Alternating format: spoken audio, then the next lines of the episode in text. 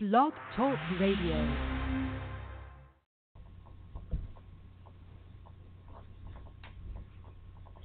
Welcome, Blog Talk Radio listeners.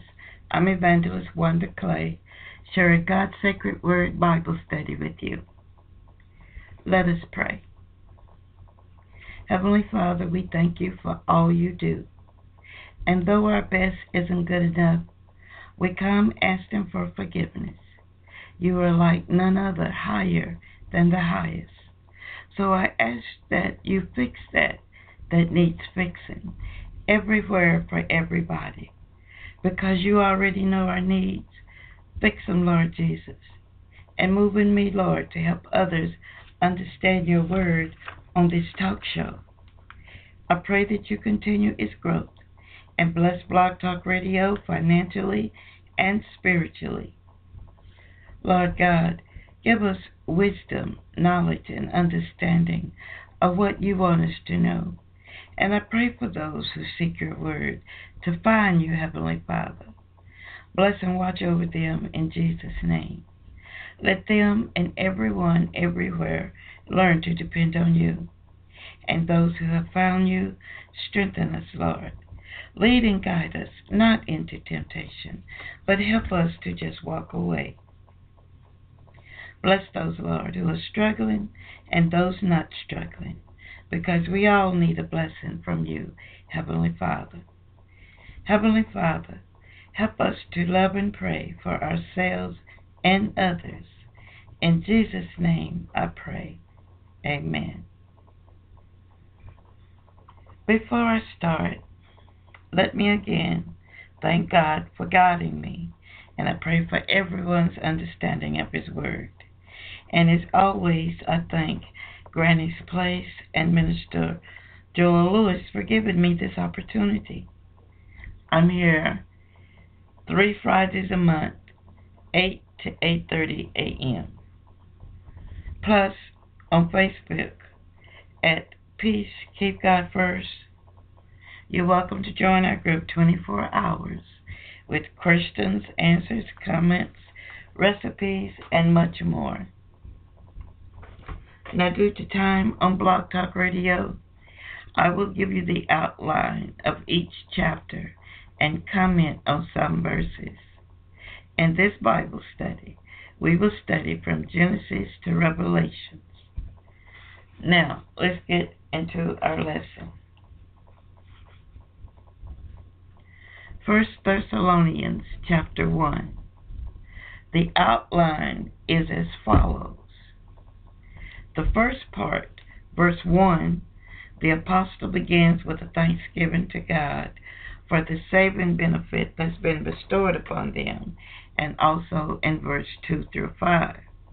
The second part, verse 6 through 10, he mentions the true evidence of the good success of the gospel among them, which was famous in several other places verse 1. This epistle Paul wrote is a good example to ministers of greater abilities and reputations in the church than some others. This epistle is written to the church of the Thessalonians, converted Jews and Gentiles. This church is said to be in God the Father and in the Lord Jesus Christ that they had fellowship with the Father and the Son, Jesus Christ. First John 1 and 3. They were a Christian church because they believed in God, the Father, and the Lord Jesus Christ. They believed in both principles of natural and revealed religion. Now, the Gentiles among them returned to God from idols and the Jews among them believed Jesus to be the promised Messiah. All of them were devoted and dedicated to God the Father and the Lord Jesus Christ, to God as their chief good and highest end, and to Jesus Christ as their Lord and meditator between God and man. God the Father is said to be the original center of all natural religion, and Jesus Christ is the author and center of all revealed religion. You believe in God, says our Savior. Believe also in me. John 14 and 1. Now, the salutation or the benediction grace be with you and peace from God our Father and the Lord Jesus Christ. This is the same as the other epistles. Grace and peace are joined for free grace. And where there are gracious dispositions in us, we hope for peace through our own hearts. Paul says that grace, peace, and all spiritual blessings come to us from God the Father and the Lord Jesus Christ. God, the original of all good, and Jesus, the purchaser of all good for us in God, in Christ. As all good comes from God, sinners' hopes come from God in Christ, and the best may be expected from God as our Father for the sake of Christ. In verses 2 through 5, the flip is script. Excuse me, the script is flipped though he makes no mention of his apostleship. The apostle begins with thanks to God of the things that were joy and praiseworthy for the advantage to God, who is the object of all religious worship, prayer, and praise. Paul wrote, even when we don't actually give thanks to God by our words, we should have a graceful sense of God's goodness on our minds. And he said that thanksgiving should often be given. And not only should we be thankful for uh, the favors we receive, but the benefit restored on others also. The apostle gave thanks not only for those who were his most intimate friends, but for them all. And he mentioned things like the benefits bestowed on them for their faith and works.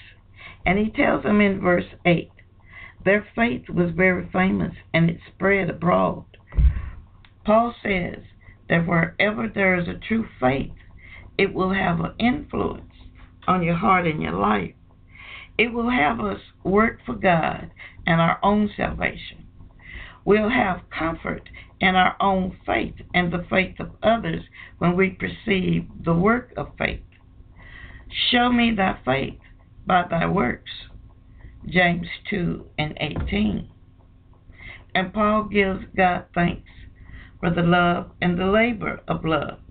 It's one of the cardinal graces. In this life, it is our great use to us, and it's great use to us in the life to come.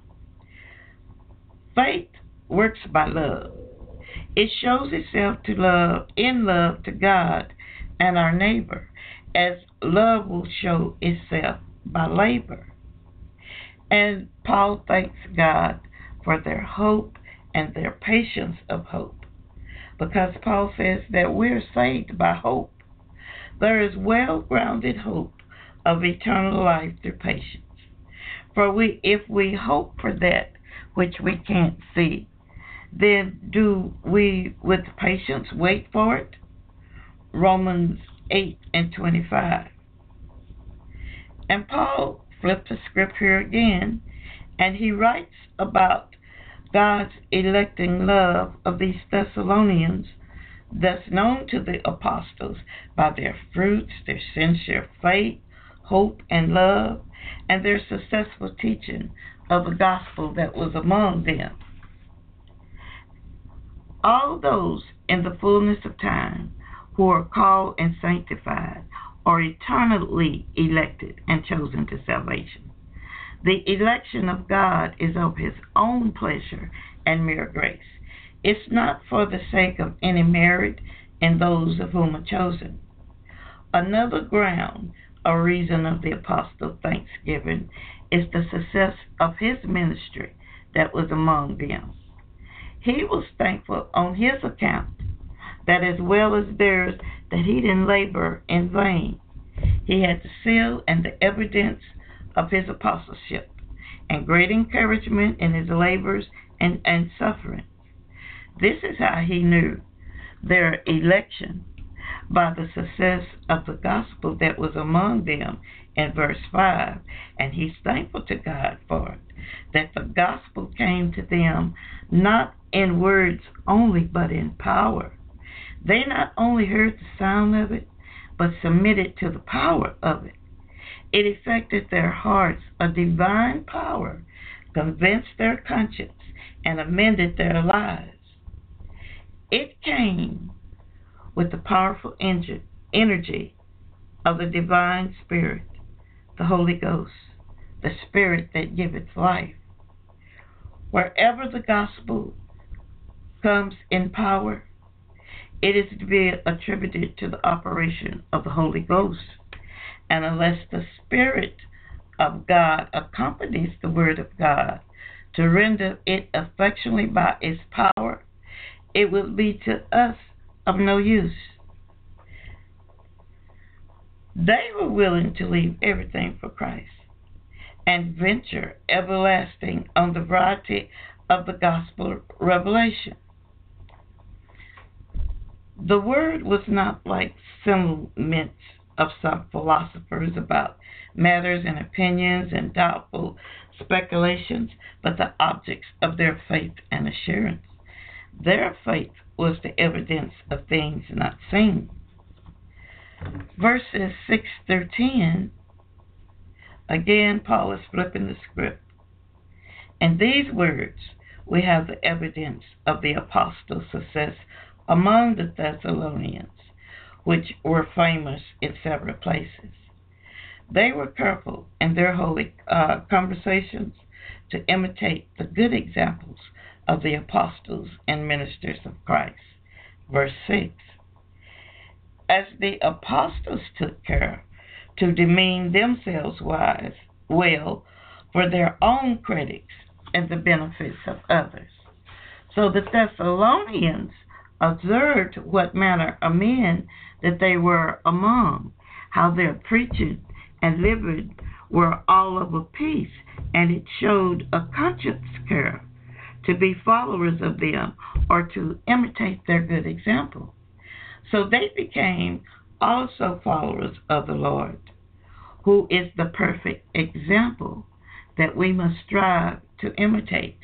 And we should be followers of others no farther than their followers of Christ. 1 Corinthians 11 and 1. Their example made good impressions upon many people. They had received good impressions from the preachings and the conversations of the apostles, and they made good impressions, and their conversations had an influence upon others. Christians should be so good as by their example to influence others. The Thessalonians was so very extensive and reached beyond the confines of the Thessalonians, even to the believers of all Macedonia and further places, and others who received the gospel before them were edified by their, by their example. They gave themselves to God, to the living and true God, and devoted themselves to His service. They set themselves to wait for the Son of God from heaven, verse 10. As this is one of the duties of our holy religions to wait for Christ's second coming, as those who believe He will come and hope He will come to our joy. The believers in the Old Testament waited for the coming of the Messiah, and the believers now wait for his second coming. And there's a good reason to believe he will come, because God raised him from the dead, which is full assurance unto all men that he will come to judgment. Acts 17 and 31. And there's another good reason to hope and wait for his coming, because he delivered us from the wrath to come. He came to purchase salvation, and when he comes again, he's bringing salvation's full and final deliverance from sin, death, and hell from that wrath which is yet to come upon unbelievers. And when it comes, everlasting fire is prepared for the devil and his angels. Matthew 25 and 41. 1 Thessalonians chapter 2. The outline for chapter 2 is the first part, verses 1 through 6. The apostle puts the Thessalonians in mind of the manner of his preaching among them. The second part, verse 7 through 12, he speaks of the manner of his conversation among them. The third part, Paul speaks of the success of his ministry with the effects of both of them. The fourth part, verses 17 through 20, he concludes and he apologizes for his absence. We'll focus on verse 13 through 16, the success of his ministry and the effects it had on them. And verses 17 through 20, he concludes the chapter and apologizes for his absence.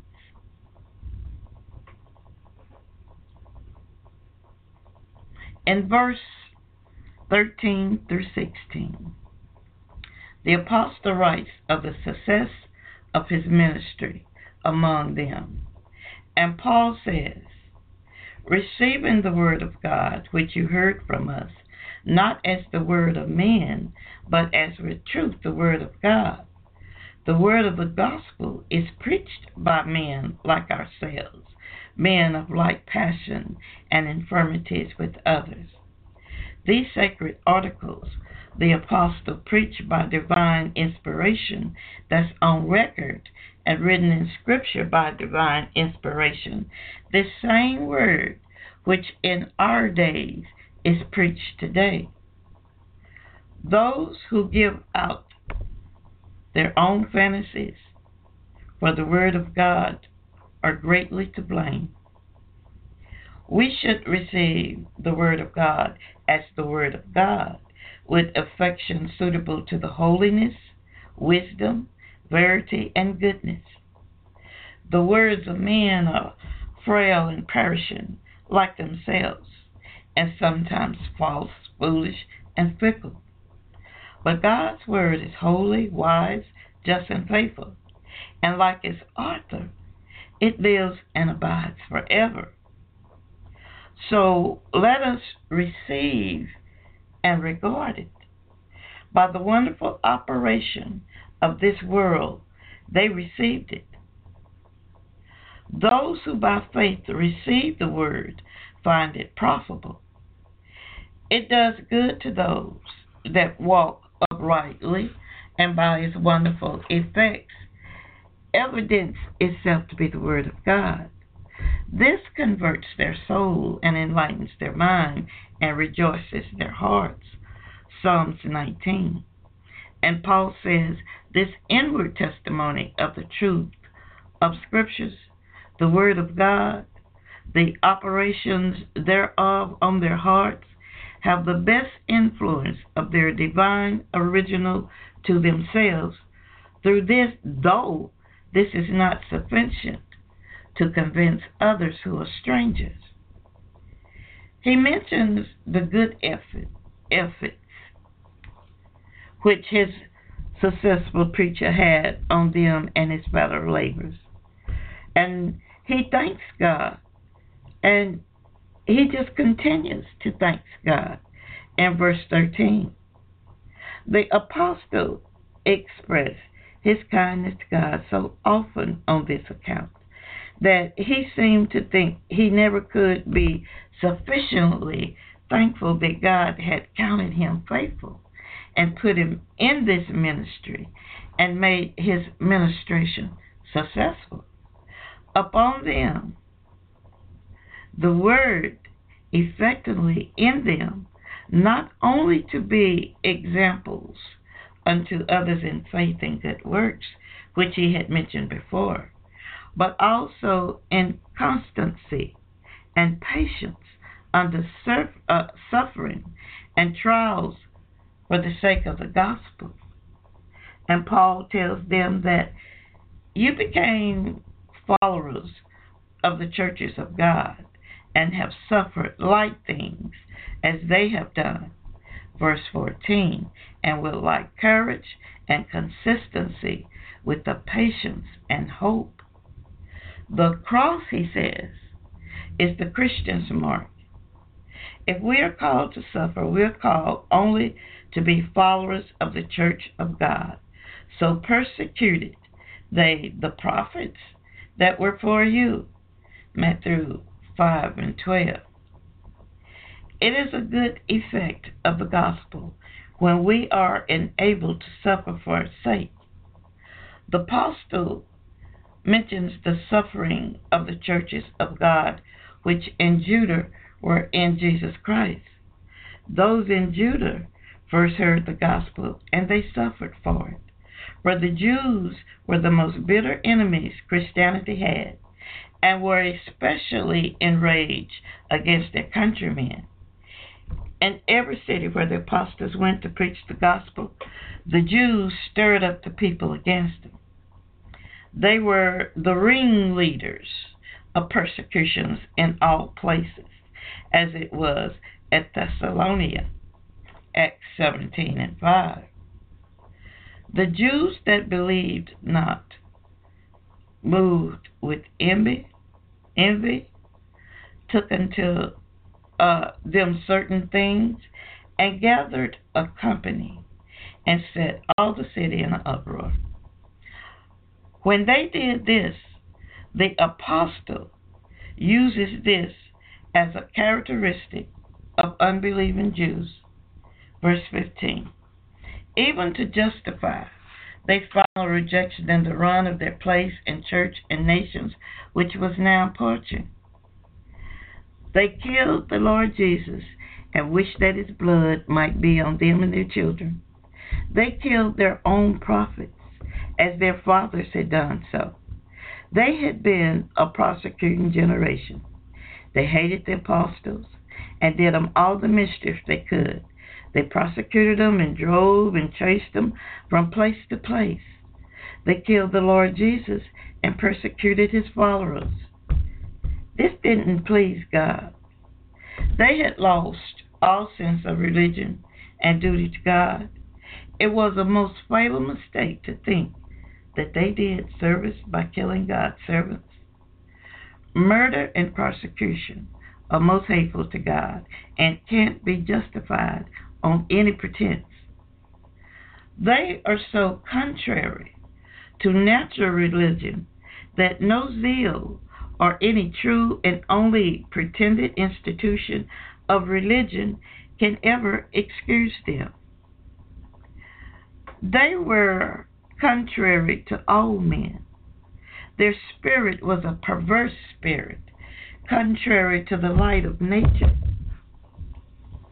and humanity, and to the welfare of all men, and contrary to the sentiments of all men not under the power of bigotry. They had a dislike to Gentiles, and they envied them because of the offers of the gospel. And they were preventing the apostles to speak to the Gentiles because they may get saved. The means of salvation had long been confirmed to the Jews. Salvation is of the Jews, said our Savior. And they were envious against the Gentiles and angry that they should be admitted to share in the means of salvation. Nothing provoked them more than our Savior speaking at them at any time concerning this matter. This enraged the Jews at Jerusalem. When in his defense, Paul told them that he was sent unto the Gentiles. Acts 22 and 21. They took all they could take from listening to Paul. But then they couldn't endure no more.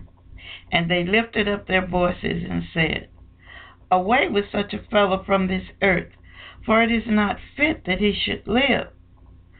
Thus the Jews filled up their sins, and nothing tends more to any person or people's filling up the measures of their sin than opposing the gospel, obstructing the progress of it, and hindering the salvation of precious souls.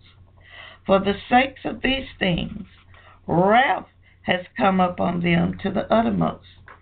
That is, wrath was determined against them, and it will soon overtake them. And it wasn't many years after this that Jerusalem was destroyed and the Jewish nation cut off by the Romans. When the measure of any man's iniquity is full, and he has sinned to the utmost, then come wrath, and that to the utmost.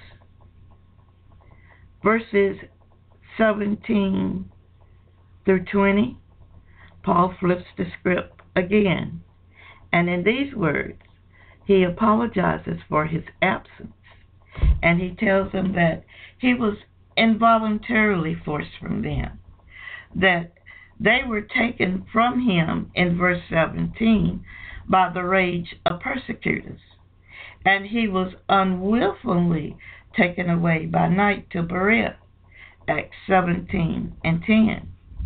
And though he wasn't with them in body, he was present in heart. He had still a remembrance and a great care for them. And he tells them that Satan enhanced his return verse 18. That is, either some enemy or enemies, or the great enemy of mankind who stirred up opposition to Paul, even in his return to Thessalonica, uh, maybe when he intended to return, or something was stirred up in those places. So he did not get a chance to make it there. But he assures them of his affection and high esteem for them, though he was not able to be present with them according to his desire. Paul says, It is happy when ministers and people have such mutual affection and esteem of each other, and especially if they rejoice. If those that sow and those that reap shall rejoice together, in the presence of our Lord Jesus Christ at that coming, ministers and people must all appear before Jesus, and faithful people will be glory and joy of faithful ministers in that great and glorious day. This ends our Bible study. I pray God's Word to shed some light on things for you I'll see you next time right here, the same time. And don't forget to visit us on Facebook at Peace Keep God First. And don't forget to check in with God from time to time. 24 hours is free. May God bless you and keep you until we meet again. Bye.